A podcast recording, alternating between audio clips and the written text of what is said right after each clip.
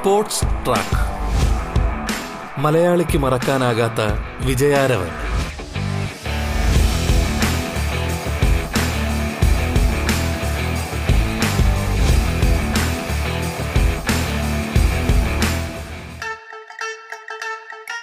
നമസ്കാരം പ്രിയ ശ്രോതാക്കളെ. പ്രമുഖ അത്ലറ്റും ജി വി രാജ പുരസ്കാര ജേതാവുമായ മയൂഖ ജോണിയാണ് അതിഥിയായി പങ്കെടുക്കുന്നത്. സ്വാഗതം സ്പോർട്സ് ട്രാക്കിലേക്ക്.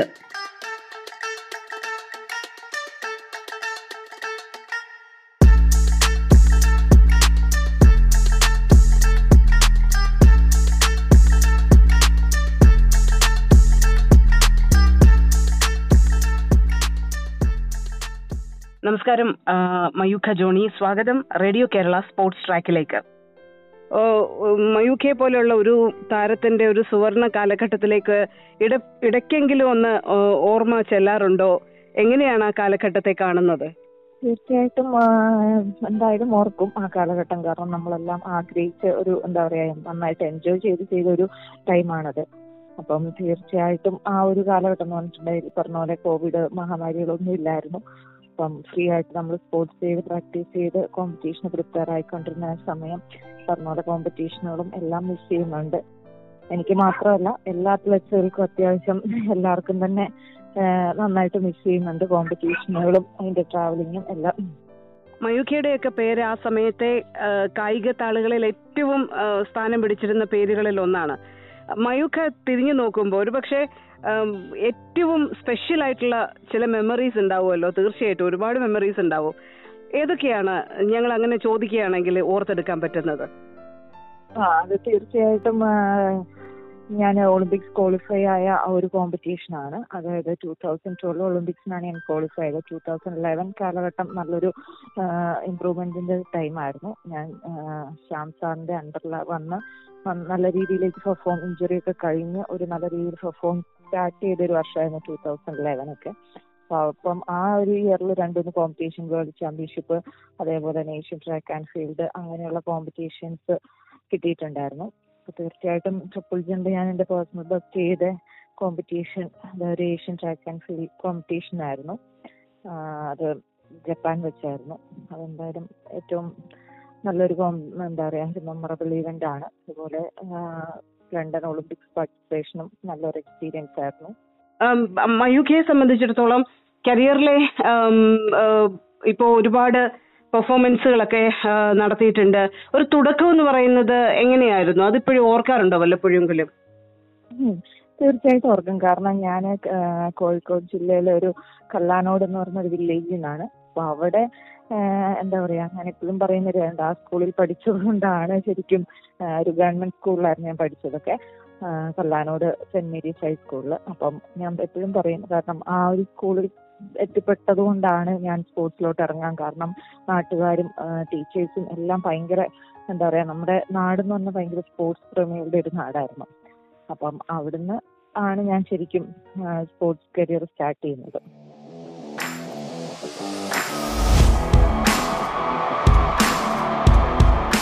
Sports track. മലയാളിക്ക് മറക്കാനാകാത്ത വിജയാരവൻ.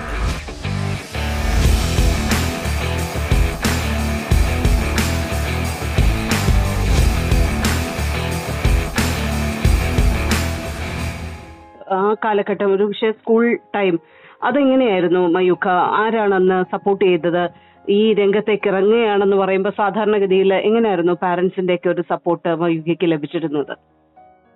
പാരന്റ്സ് നല്ല സപ്പോർട്ടായിരുന്നു കാരണം ഞാനിപ്പോഴും ഓർക്കുന്നുണ്ട് ഡാഡി ആ ടൈമിൽ പുറത്തായിരുന്നു.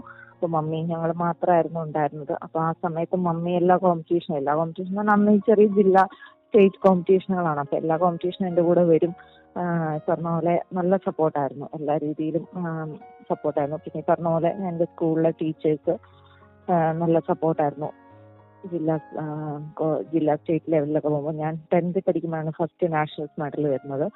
അതും ഈ പറഞ്ഞ പോലെ ആ ടൈമിൽ എന്താ പറയുക സ്കൂളിലുള്ള ഒരു പ്രാക്ടീസ് ഒരു ഒരു ഏഴ് പീരീഡിൽ ഒരു പിരീഡ് കിട്ടുന്ന ആ ഒരു പ്രാക്ടീസ് പിന്നെ കുറച്ച് എന്താ പറയാ ഒരു രണ്ടാഴ്ചത്തെ ട്രെയിനിങ് ഒക്കെ നമുക്ക് കിട്ടാറുണ്ടായിരുന്നുള്ളൂ. അതേ അറിയത്തുള്ളായിരുന്നു. അപ്പൊ ഡയറക്റ്റ് പോയിട്ടാണ് നമ്മൾ നാഷണൽസ് മെഡൽ വരുന്നത്. അപ്പം പറഞ്ഞ പോലെ നാട്ടിലെല്ലാവർക്കും ഭയങ്കര നല്ല സപ്പോർട്ടായിരുന്നു. നല്ല രീതിയിലുള്ള എന്താ പറയാ പിന്തുണയായിരുന്നു ടീച്ചേഴ്സും ഫാമിലിയും ഈവൻ നാട്ടുകാരും. മയൂഖ ആ, ഒരു നാഷണൽസിൽ ഒരു മെഡൽ ഒരു സ്കൂൾ തലത്തിൽ കിട്ടുക എന്നൊക്കെ പറയുമ്പോൾ നമുക്ക് തീർച്ചയായിട്ടും ഊഹിക്കാവുന്നതാണ് അത് അത്രത്തോളം വലിയ അച്ചീവ്മെന്റ് ആണ് എന്നുള്ളത്. ആക്ച്വലി ആദ്യത്തെ ആ മെഡൽ ഒട്ടും പ്രതീക്ഷിക്കാതെ ലഭിച്ചതാണോ? അതോ ഒരുപാട് എക്സ്പെക്ടേഷനോട് കൂടി നമ്മൾ പോയിട്ട് നേടിയ ഒരു മെഡലാണോ? എങ്ങനെയാണ് അതിനെ മയൂഖ കാണുന്നത്? ശരിക്കും പറഞ്ഞാൽ നമ്മൾ ഈ പറഞ്ഞ പോലെ എനിക്ക് സ്പോർട്സിനെ പറ്റി കൂടുതലൊന്നും അറിയത്തില്ലായിരുന്നു. എന്ന് പറഞ്ഞാൽ ഞാൻ പെട്ടെന്ന് ടെൻത്തിലായപ്പോൾ ഡയറക്റ്റ് സ്റ്റേറ്റ് മെഡൽ വന്നു. പിന്നെ അവിടുന്ന് ഡയറക്റ്റ് സെലക്ഷൻ കിട്ടി നാഷണൽസ് പോകുമായിരുന്നു അന്ന് സ്പോർട്സ് സ്കൂളുകളുണ്ട് സ്പോർട്സ് കോട്ട എന്ന് പറഞ്ഞൊരു കാറ്റഗറി ഉണ്ട് ജനറൽ ഉണ്ട്. അപ്പൊ ഞാനൊക്കെ ജനറൽ ആണ്. പോണത് സ്പോർട്സ് കോട്ട എന്ന് പറയുമ്പോൾ എന്താ സ്പോർട്സ് ഡിവിഷനുകളിൽ സ്പോർട്സ് ഹോസ്റ്റലുകളിൽ താമസിച്ച് പ്രാക്ടീസ് ചെയ്ത് അങ്ങനെ വരുന്നവരാണ്. അപ്പൊ അവരെ സംബന്ധിച്ചിടത്തോളം അവരൊരു റെഗുലർ പ്രാക്ടീസിന്റെ അണ്ടറിലുള്ളവരാണ് അപ്പൊ എന്നെ സംബന്ധിച്ചിടത്തോളം അങ്ങനെയല്ലായിരുന്നു. ഞങ്ങൾക്ക് ഒരു പ്രാക്ടീസും ഇല്ലായിരുന്നു. അപ്പൊ തീർച്ചയായിട്ടും അവരുമായിട്ടാണ് നാഷണൽ വരുമ്പം ഇങ്ങനെ ഒരു കാറ്റഗറി വരത്തില്ല. സ്റ്റേറ്റ് വരെ ആ കാറ്റഗറി ഉള്ളൂ. നാഷണൽ കഴിഞ്ഞാൽ പിന്നെ ഒറ്റ ഒരു ഒരു കാറ്റഗറി ഉള്ളൂ. അപ്പം നമുക്ക് സ്റ്റേറ്റിൽ നിന്ന് നാഷണലിലോട്ട് എന്താ പറയാ സെലക്ട് ചെയ്ത് ആയപ്പോൾ തന്നെ അതൊരു തീർച്ചയായിട്ടും എന്താ പറയാ പ്രതീക്ഷിക്കാത്ത ഒരു ഇതായിരുന്നു. കാരണം സ്പോർട്സ് ഡിവിഷനിൽ ഡെയിലി ട്രെയിനിങ് ചെയ്യുന്നവരുമായിട്ട് കോമ്പറ്റ് ചെയ്ത് നാഷണൽ എത്താൻ പറ്റുമെന്ന് അന്നൊന്നും ഊഹിച്ചിരുന്നില്ല. അന്നൊന്നും എന്താ പറഞ്ഞ പോലെ ആലോചിച്ചിരുന്നില്ല ലക്കാന്ന് വിചാരിച്ചു. പക്ഷെ നാഷണൽസ് പോയപ്പോൾ ചെറിയൊരു കാരണം പെർഫോമൻസ് വെച്ച് കമ്പയർ ചെയ്യുമ്പോൾ ഒരു ചാൻസ് പ്രതീക്ഷ ഒരു എന്താ പറയാ ഉള്ളിന്റെ ഉള്ളിൽ ഒരു ആഗ്രഹം ഉണ്ടായിരുന്നെങ്കിലും പക്ഷെ അതുപോലെ എന്താ പറയാ ബൈ ചാൻസ് എന്നൊക്കെ പറയുന്ന പോലെ പെർഫോമൻസ് ഉണ്ടായിരുന്നു. അത് കാരണമാണ് നമ്മൾ ഈ പറഞ്ഞ പോലെ വലിയ പ്ലാനോ അങ്ങനെ എന്താ പറയാ ടാർഗറ്റ് ചെയ്തൊന്നും ആയിരുന്നില്ല പോയത്. പക്ഷെ ദൈവം അനുഗ്രഹിച്ച് മെഡലിലോട്ട് എത്തിയത്. ഇപ്പൊ മയൂഖെ പോലുള്ള കായിക താരങ്ങളെ സംബന്ധിച്ചിടത്തോളം എപ്പോഴും ഓർക്കാൻ ഇഷ്ടമുള്ളത് ഒരു പക്ഷേ സ്കൂൾ മീറ്റുകളുമായി ബന്ധപ്പെട്ട എക്സ്പീരിയൻസുകളും ഒക്കെ ആയിരിക്കുമല്ലോ മയൂഖ. കേരളത്തിലെ ഒരുപാട് അത്ലറ്റുകളെ സംബന്ധിച്ചിടത്തോളം ഈ സ്കൂൾ മീറ്റ് എന്ന് പറയുന്നത് ഒരു വലിയ തുടക്കമായിട്ട് പലരും പറഞ്ഞു കേട്ടിട്ടുമുണ്ട്. അങ്ങനത്തെ എക്സ്പീരിയൻസിനെ എങ്ങനെയാണ് മയൂഖ ചെറിഷ് ചെയ്യുന്നത് ഇപ്പോ? ആഹ് ഈ പറഞ്ഞ പോലെ എനിക്ക് അങ്ങനെ ഒരു എക്സ്പീരിയൻസ് കുറവാണ്. കാരണം സ്പോർട്സ് ഡിവിഷൻകാർക്കാണ് എനിക്ക് തോന്നുന്നത് കുറച്ചുകൂടി അത് എക്സ്പീരിയൻസ് ചെയ്യാൻ പറ്റിയിട്ടുള്ളത്. ഞങ്ങൾ ഈ പറഞ്ഞ പോലെ ടൈം പാസ് പോലെയാണ് ആ സമയത്ത് സ്പോർട്സ് ചെയ്തുകൊണ്ടിരുന്നത് എന്നെ സംബന്ധിച്ചിടത്തോളം ഈ പഠിത്തത്തിന്റെ ഇടയ്ക്ക് അല്ലെങ്കിൽ എന്താ പറയാ സ്കൂളിൽ ഒരു ആനുവൽ സ്പോർട്സ് വരും. അതിന്റെ ഒരു എക്സ്റ്റൻഷൻ എന്നുള്ള രീതി മാത്രമേ ഉണ്ടായിരുന്നുള്ളൂ. എന്നാൽ ഈ പറഞ്ഞ പോലെ അത് എൻജോയ് ചെയ്തിട്ടുണ്ട്. പക്ഷെ അതിനു വേണ്ടി ഒരു പറഞ്ഞ പോലെ ആ സ്കൂൾ ലെവലിലൊന്നും ഒട്ടും ട്രെയിനിങ് ചെയ്തിട്ടില്ല. ജസ്റ്റ് ഈ രണ്ടാഴ്ചത്തെ വാമപ്പ് അല്ലെങ്കിൽ നമ്മൾ ഈ പറഞ്ഞ പോലെ സ്കൂൾ ആനുവൽ മീറ്റ് കഴിഞ്ഞിട്ടുണ്ടെങ്കിൽ പിന്നെ അത് കഴിഞ്ഞ് ഒരു സെലക്ട് ആവും. പിന്നെ സ്റ്റേറ്റിലോട്ടുള്ളവർ സെലക്ട് ആവും. അപ്പൊ ആ ഒരു നാഷണൽസിൽ പിന്നെ സ്റ്റേറ്റ് കഴിഞ്ഞാൽ പിന്നെ നാഷണൽ കോമ്പറ്റീഷൻ അധികം ദിവസം ഉണ്ടാവില്ല. ഒരു മാസത്തിനുള്ളിൽ മിക്കവാറും കോമ്പറ്റീഷൻ ഉണ്ടാവും. അപ്പൊ ആ ഒരു മാസത്തെ ട്രെയിനിങ് അല്ലെ രണ്ടാഴ്ച ട്രെയിനിങ് മാത്രമേ ഞാനൊക്കെ പ്രിപ്പയർ ചെയ്തിട്ടുള്ളൂ. പക്ഷേ പറഞ്ഞ പോലെ ആ സമയത്ത് കോമ്പറ്റീഷനുകൾ അറ്റൻഡ് ചെയ്തതൊക്കെ പറഞ്ഞ എന്താ നല്ലൊരു അനുഭവമായിരുന്നു. ആ സമയത്ത് പറഞ്ഞ പോലെ ഡാഡി കൂടെ ഉണ്ടായിരുന്നു. ഡാഡി എല്ലാ കോമ്പറ്റീഷനും വരുമായിരുന്നു പക്ഷെ ഞാൻ ശരിക്കും പറഞ്ഞിട്ടുണ്ടെങ്കിൽ കോളേജ് സ്കൂൾ ലെവൽ കഴിഞ്ഞ ഒരു എന്താ പറയാ ഒരു ജൂനിയർ കഴിഞ്ഞ് സീനിയർ ലെവലിലേക്ക് എത്തിയപ്പോഴാണ് കൂടുതൽ കോമ്പറ്റീഷനുകൾ അറ്റൻഡ് ചെയ്തതും. സത്യം പറഞ്ഞ കോമ്പറ്റീഷനുകൾ എൻജോയ് ചെയ്ത് തുടങ്ങിയത്. സ്പോർട്സ് ട്രാക്ക് മലയാളിക്ക് മറക്കാനാകാത്ത വിജയാരവൻ. സ്പോർട്സ് ട്രാക്കിൽ ഇടവേള.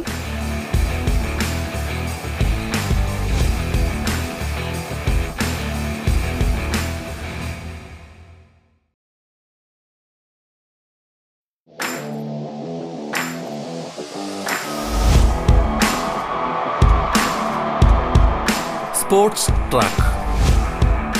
മലയാളിക്ക് മറക്കാനാകാത്ത വിജയാരവൻ. ജീവിരാജ പുരസ്കാര ജേതാവും പ്രമുഖ അത്ലറ്റുമായ മയൂഖ ജോണി അതിഥിയാകുന്നു. തുടർന്ന് കേൾക്കാം സ്പോർട്സ് ട്രാക്ക്. മയൂഖ ആ സമയമാകുമ്പോഴേക്കും നമ്മുടെ നമുക്ക് ലഭിക്കുന്ന പരിശീലനം അതുപോലെ തന്നെ നമ്മൾ അതിനെ അപ്രോച്ച് ചെയ്യുന്ന രീതി ഇതിലൊക്കെ കാര്യമായ മാറ്റങ്ങൾ ആ സമയത്ത് തന്നെ സംഭവിച്ചിട്ടുണ്ടായിരുന്നു. ഒരു പ്രൊഫഷണൽ എന്ന് വിളിക്കാവുന്ന തലത്തിലേക്ക് മയൂഖ ഉയർന്നു എന്ന് വിലയിരുത്തുന്നുണ്ടോ ആ സമയമാകുമ്പോഴേക്കും ഇല്ല കാരണം എനിക്ക് ഒന്നും അറിയത്തില്ലായിരുന്നു. സ്പോർട്സിന്റെ എ ബി സി ഡി അറിയാതെയാണ് ഞാൻ ഫസ്റ്റ് ടെൻത്ത് കഴിയുമ്പോൾ ഞാൻ പിന്നെ ഹോസ്റ്റലിൽ ചായയിൽ ജോയിൻ ചെയ്തു. സ്പോർട്സ് അതോറിറ്റി ഓഫ് ഇന്ത്യ തലശ്ശേരിയിൽ ജോയിൻ ചെയ്തു. അപ്പൊ ആ സമയത്ത് സത്യം പറഞ്ഞാൽ എനിക്ക് ഒന്നും അറിയത്തില്ലായിരുന്നു. സ്പോർട്സിന്റെ എ ബി സി ഡി ഒന്നും അറിയത്തില്ലായിരുന്നു. അവിടെ ചെന്നിട്ടാണ് പിന്നെ അപ്പൊ ശരിക്കും പറഞ്ഞാൽ നല്ലൊരു ടൈം നമുക്ക് മിസ്സായി. നമ്മൾ ഇത് പറഞ്ഞാൽ ജസ്റ്റ് സ്കൂളിലെ ആനുവൽ സ്പോർട്സിനോടനുബന്ധിച്ച് ചുമ്മാ പോകുന്നു ചാടുന്നു അങ്ങനെയുള്ളൊരു ഇതായിരുന്നു. പക്ഷെ അത് ഈ പറഞ്ഞ പോലെ പ്രൊഫഷണൽ ആയിട്ട് ഒരു ട്രെയിനിങ് നമുക്ക് അതുവരെ കിട്ടിയിട്ടുണ്ടായിരുന്നില്ല. ശരിക്കും ഒരു അത്ലറ്റിനെ സംബന്ധിച്ചുണ്ടെങ്കിൽ അവരുടെ ബേസ് ഇടേണ്ട കാലഘട്ടമായിരുന്നു അത്. പക്ഷെ ആ സമയത്ത് നമുക്ക് എന്താ പറയാ അതിനുള്ളൊരു സാഹചര്യം ഉണ്ടായിരുന്നില്ല. അതിനുള്ള ഒരു എന്താ പറയാ ഒരു മൂഡ് നമുക്ക് പറഞ്ഞു തരാനും ആരുമില്ലായിരുന്നു. പക്ഷേ പറഞ്ഞ പോലെ എന്താണെങ്കിലും ടെൻത്തിൽ ആ മെഡൽ വന്നത് നാഷണൽ ഫസ്റ്റ് നാഷണൽസ് മെഡൽ വന്നതോടെ പാരന്റ്സിനാണെങ്കിലും ഉറപ്പായി ചെയ്യാൻ പറ്റും. ടാലന്റഡ് ആണെന്ന് കുറെ പേര് തിരിച്ചറിഞ്ഞു. ഈവൻ സ്പോർട്സ് സ്പോർട്സ് ഡിവിഷനിലുള്ള കോച്ചസ് ആണെങ്കിലും നമ്മൾ നാഷണൽ പെർഫോം ചെയ്തപ്പോൾ നമ്മൾ ഒബ്സർവ് ചെയ്തു. അപ്പോൾ ഒരു ഇൻബോൺ ടാലന്റ് ഉണ്ടെന്ന് മനസ്സിലായി. എനിക്ക് മനസ്സിലായി പറഞ്ഞാൽ വലിയ പ്രാക്ടീസ് ഇല്ലാതെ ഒരു നാഷണൽ മെഡൽ എടുക്കാൻ സാരമല്ല. അപ്പൊ അതൊരു ഇൻബോൺ ടാലന്റ് ഉള്ളത് കൊണ്ടാണ്. അപ്പൊ ആ ഒരു ടാലന്റ് എന്താ പറയാ എന്തായാലും മുന്നോട്ട് പോകണം എന്നുള്ളൊരു താല്പര്യം വീട്ടുകാർക്കും ഉണ്ടായിരുന്നു. തീർച്ചയായിട്ടും എനിക്കും ഉണ്ടായിരുന്നു. അപ്പൊ അത് കാരണം. ഇപ്പം മയൂഖ തന്നെ പറഞ്ഞു ഒരു പ്ലസ് ടു കഴിഞ്ഞിട്ടാണ് സായിയിൽ എത്തുന്നത് കുറച്ചുകൂടി ഒരു പ്രൊഫഷണൽ തലത്തിലേക്ക് എത്തുന്നത് ആ ഒരു ഏജിലാണ് കുറച്ചുകൂടി നേരത്തെ. തുടങ്ങാമായിരുന്നു എന്ന് പറഞ്ഞു. സത്യത്തിൽ നമ്മുടെ കായിക താരങ്ങളെ സംബന്ധിച്ചിടത്തോളം മയൂഖ് ഇപ്പൊ മാറി നിന്നുകൊണ്ട് എന്താണ് അവരെ അഡ്വൈസ് ചെയ്യുക? അതായത് അവർക്ക് ഏത് കാലഘട്ടത്തിലാണ് ഇതിന്റെ കൃത്യമായ ഒരു പരിശീലനം? അല്ലെങ്കിൽ ഈ രംഗത്തേക്ക് അവരെ കൊണ്ടുവരുക അവർക്കൊരു ഗൈഡൻസ് കൊടുക്കേണ്ട ഒരു ടൈം അങ്ങനെ ഒരു ടൈം ഉണ്ടോ? അങ്ങനെയാണെങ്കിൽ എന്താണ് മയൂക്ക് അഡ്വൈസ് ചെയ്യുന്നത്? ശരിക്കും അത് ഈ പറഞ്ഞ പോലെ കായിക താരങ്ങളെ അഡ്വൈസ് ചെയ്തുകൊണ്ട് കാര്യമില്ല. നമ്മുടെ സിസ്റ്റമാണ് അത് നോക്കേണ്ടത്. കാരണം ഒരു സ്കൂൾ തലത്തിലെ ബേസ് റൂട്ടേ ഇട്ട് കൊടുക്കണം. അതായത് ബേസ് ലെവൽ ഒരു എന്താ പറയാ ബേസ്മെന്റ് സ്ട്രോങ് ആയാലേ പിന്നെ അങ്ങോട്ടുള്ള ബിൽഡിങ് എന്താ സ്ട്രോങ് ആവത്തുള്ളൂ. അപ്പൊ ആ ഫസ്റ്റ് ആ ചെറിയൊരു കാലഘട്ടത്തിൽ തന്നെ ഇപ്പൊ ഞാനിപ്പോ ജർമ്മനിയിലൊക്കെ ഒരു ആറുമാസം താമസിച്ച് ട്രെയിൻ ചെയ്യാൻ അവസരം കിട്ടുന്നുണ്ട് അപ്പൊ അവിടെയൊക്കെ എന്ന് പറഞ്ഞാൽ ഒരു എന്താ പറയാ ഒരു ആറ് എട്ട് വയസ്സൊക്കെ ആകുമ്പോൾ തന്നെ അതിന്റെ എ ബി സിഡുകൾ പിള്ളേരെ ട്രെയിൻ ചെയ്യിച്ച് അവരുടെ ടെക്നിക്ക് കറക്റ്റ് ചെയ്തുകൊണ്ട് വരിക അപ്പൊ എന്റെ കേസ് തന്നെ ഞാൻ അത് എട്ട് വയസ്സിൽ സ്റ്റാർട്ട് ചെയ്യേണ്ടത് ഞാൻ ചെയ്യുന്നത് ടെൻത്ത് കഴിഞ്ഞ് ഈ പറഞ്ഞ പോലെ സൈസ് ചെല്ലുമ്പോഴാണ് ആം ആക്ഷൻ തൊട്ട് ഫീറ്റ് ആക്ഷൻ തൊട്ട് എല്ലാം സ്റ്റാർട്ട് ചെയ്ത് പഠിച്ചു വരുന്നത്. അപ്പൊ എനിക്ക് ആ ടൈം വേസ്റ്റ് ആവുകയാണ് അപ്പം പറഞ്ഞ പോലെ അത് കാരണം ഇപ്പൊ എനിക്ക് എന്റെ ജൂനിയേഴ്സിനോടാണെങ്കിലും പറയാനുള്ളത് ജൂനിയേഴ്സ് ആണെങ്കിൽ ശരിക്കും ഈ പറഞ്ഞ പോലെ അവരെ സപ്പോർട്ട് ചെയ്യുന്ന പാരന്റ്സ് അല്ലെങ്കിൽ കോച്ചസ് അല്ലെങ്കിൽ ടീച്ചേഴ്സ് അങ്ങനെയുള്ള അവർ ബേസ് ലെവലിനെ അവരെ കറക്റ്റ് ആയിട്ടുള്ള ടെക്നിക്കുകൾ പഠിപ്പിച്ച് കൊണ്ടുവരുവാണെങ്കിൽ അതിന്റെ ഇമ്പ്രൂവ്മെന്റ്സ് നല്ലൊരു പീക്ക് ടൈം എത്തുമ്പോഴത്തേക്കും ടൈം വേസ്റ്റ് ആവാതെ നല്ല പീക്ക് പെർഫോമൻസിലോട്ട് വരാം.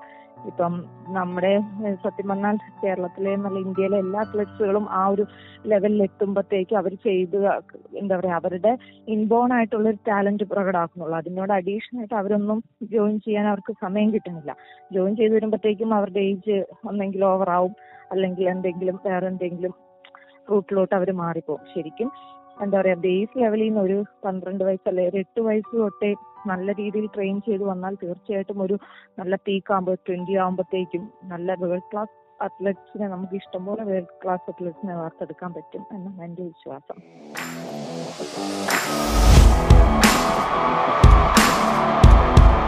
സ്പോർട്സ് ട്രാക്ക് മലയാളിക്ക് മറക്കാനാകാത്ത വിജയാരവൻ.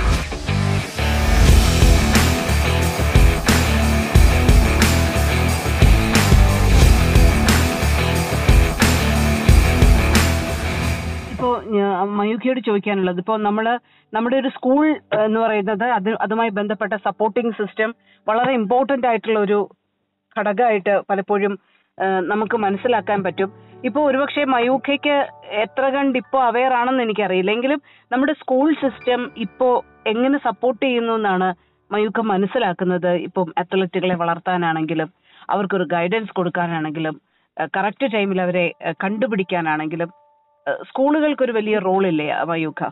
തീർച്ചയായിട്ടും ഉണ്ട്. ഇപ്പൊ സ്കൂളുകൾക്ക് ഒരു വലിയ റോൾ ഉണ്ട് പക്ഷെ എനിക്ക് തോന്നുന്നു ഇപ്പോഴത്തെ ഗവൺമെന്റ് കുറച്ച് അതിന് പോസിറ്റീവ് ആണ്. കാരണം ഇപ്പൊ സ്കൂൾ ലെവലിൽ ഇപ്പൊ കേരള സ്പോർട്സ് കൗൺസിലുമായിട്ട് മിങ്കിളായിട്ട് ഒത്തിരി ഈ ആക്ടിവിറ്റീസ് ഉണ്ടെന്നാണ് എനിക്ക് തോന്നുന്നത്. ഈ പറഞ്ഞ പോലെ എനിക്ക് വലിയ അവയർ അല്ല ശരിക്കും സ്കൂൾ ലെവലിൽ നിന്നാണ് സെലക്ട് ചെയ്യേണ്ടതും ടാലന്റ് ഉള്ളവരെ സെലക്ട് ചെയ്ത് അവരുടെ ടെക്നിക്കുകൾ ക്ലിയർ ചെയ്ത് ഇപ്പം ഒത്തിരി സ്പോർട്സ് ഹോസ്റ്റലുകളുണ്ട് എങ്കിലും എന്താ പറയാ ഈ കുറെ റിമോട്ട് ഏരിയയിലേക്കൊന്നും ഉള്ള ആരും നമുക്ക് പറഞ്ഞ പോലെ എത്തിപ്പെടുന്നില്ല. അപ്പൊ അങ്ങനെയുള്ളവരെ സ്കൂളിൽ തന്നെ ഇപ്പൊ ശരിക്കും പറഞ്ഞ ഒരു പി ടി ഒരു സബ്ജക്ട് ഉണ്ടെങ്കിലും അതിനൊന്നും പലയിടത്തും കോച്ചസ് പോലും ഇല്ലെന്നാണ് അറിയുന്നത്.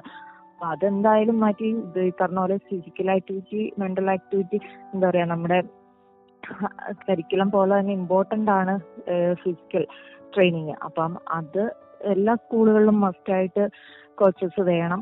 അപ്പം അത് എന്താ ട്രെയിൻഡ് ആയിട്ടുള്ള കോച്ചസ് വേണം. അവരെ അപ്പം ടാലന്റ് ഉള്ളവരെ കണ്ടുപിടിച്ച് അവരെ ബേസ് റൂട്ടീനെ ഡെവലപ്പ് ചെയ്ത് കൊണ്ടുവരേണ്ട ഒരു ആവശ്യമുണ്ടെന്നാണ് എനിക്ക് തോന്നുന്നത്.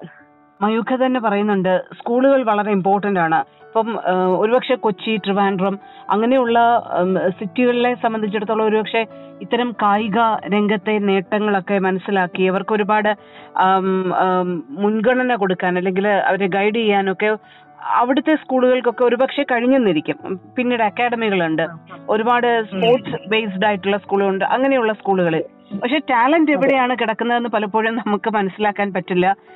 ഒരു പക്ഷെ നമ്മൾ പ്രതീക്ഷിക്കാത്ത സ്ഥലത്തായിരിക്കും ഒരു മികച്ച പെർഫോമർ ഒളിഞ്ഞിരിക്കുന്നത്. അപ്പൊ ഇവരെ ഒക്കെ കണ്ടെത്താൻ കുറച്ചുകൂടി സമഗ്രമായിട്ടുള്ള എന്തെങ്കിലും ഒരു സംവിധാനം ആവിഷ്കരിക്കേണ്ട കാലം അതിജീവിച്ചു എന്ന് തോന്നാറുണ്ടോ എപ്പോഴെങ്കിലും? തീർച്ചയായിട്ടും. കാരണം ഈ പറഞ്ഞ പോലെ സിറ്റീസിനേക്കാളും കൂടുതൽ സ്പോർട്സ് ടാലൻസ് എന്തായാലും വില്ലേജിലാണ് നമുക്ക് ഊഹിക്കാം. അപ്പൊ അവരിലോട്ട് അവരെ കണ്ടുപിടിക്കാൻ കേരള സ്പോർട്സ് കൗൺസിലുമായിട്ട് എന്താ പറയാ മിങ്കിൾ ചെയ്ത് എന്തെങ്കിലുമൊക്കെ എന്തെങ്കിലും പെട്ടെന്ന് ചോദിക്കുമ്പോൾ എനിക്ക് മനസ്സിൽ വരുന്നില്ല. എങ്കിലും അവരെ കണ്ടുപിടിക്കുന്നതാണ് ഏറ്റവും ഉചിതം. കാരണം എന്ന് പറഞ്ഞാൽ ബേസ് ലെവലിൽ നിന്ന് ട്രെയിനിങ് കൊടുത്താൽ അതിന്റെ അഡ്വാന്റേജ് എന്താണെങ്കിലും കൺട്രിക്ക് അവരൊരു ഇരുപത് വയസ്സ് അല്ലെങ്കിൽ ഒരു അവരുടെ പീക്കിലോട്ട് എത്തുമ്പോഴത്തേക്കും അവരൊരു ബെസ്റ്റ് അത്ലറ്റ് ആയിട്ട് ഈ കൺട്രിക്ക് അതിന്റെതായ ബെനിഫിറ്റ്സ് ഉണ്ടാവും. അപ്പം റൂട്ട് ലെവലിൽ നിന്ന് അവരെ കണ്ടെത്തുക എന്നുള്ളതൊരു ടഫ് ടാലന്റ് ആണ്. പക്ഷെ അപ്പം കുറച്ച് അധ്വാനിച്ചാൽ നമുക്ക് തീർച്ചയായിട്ടും ഒളിമ്പിക്സ് മെഡലുകൾ കൺട്രിക്ക് നൽകാൻ കഴിയുമെന്നാണ് എന്റെ ഒരാശയം.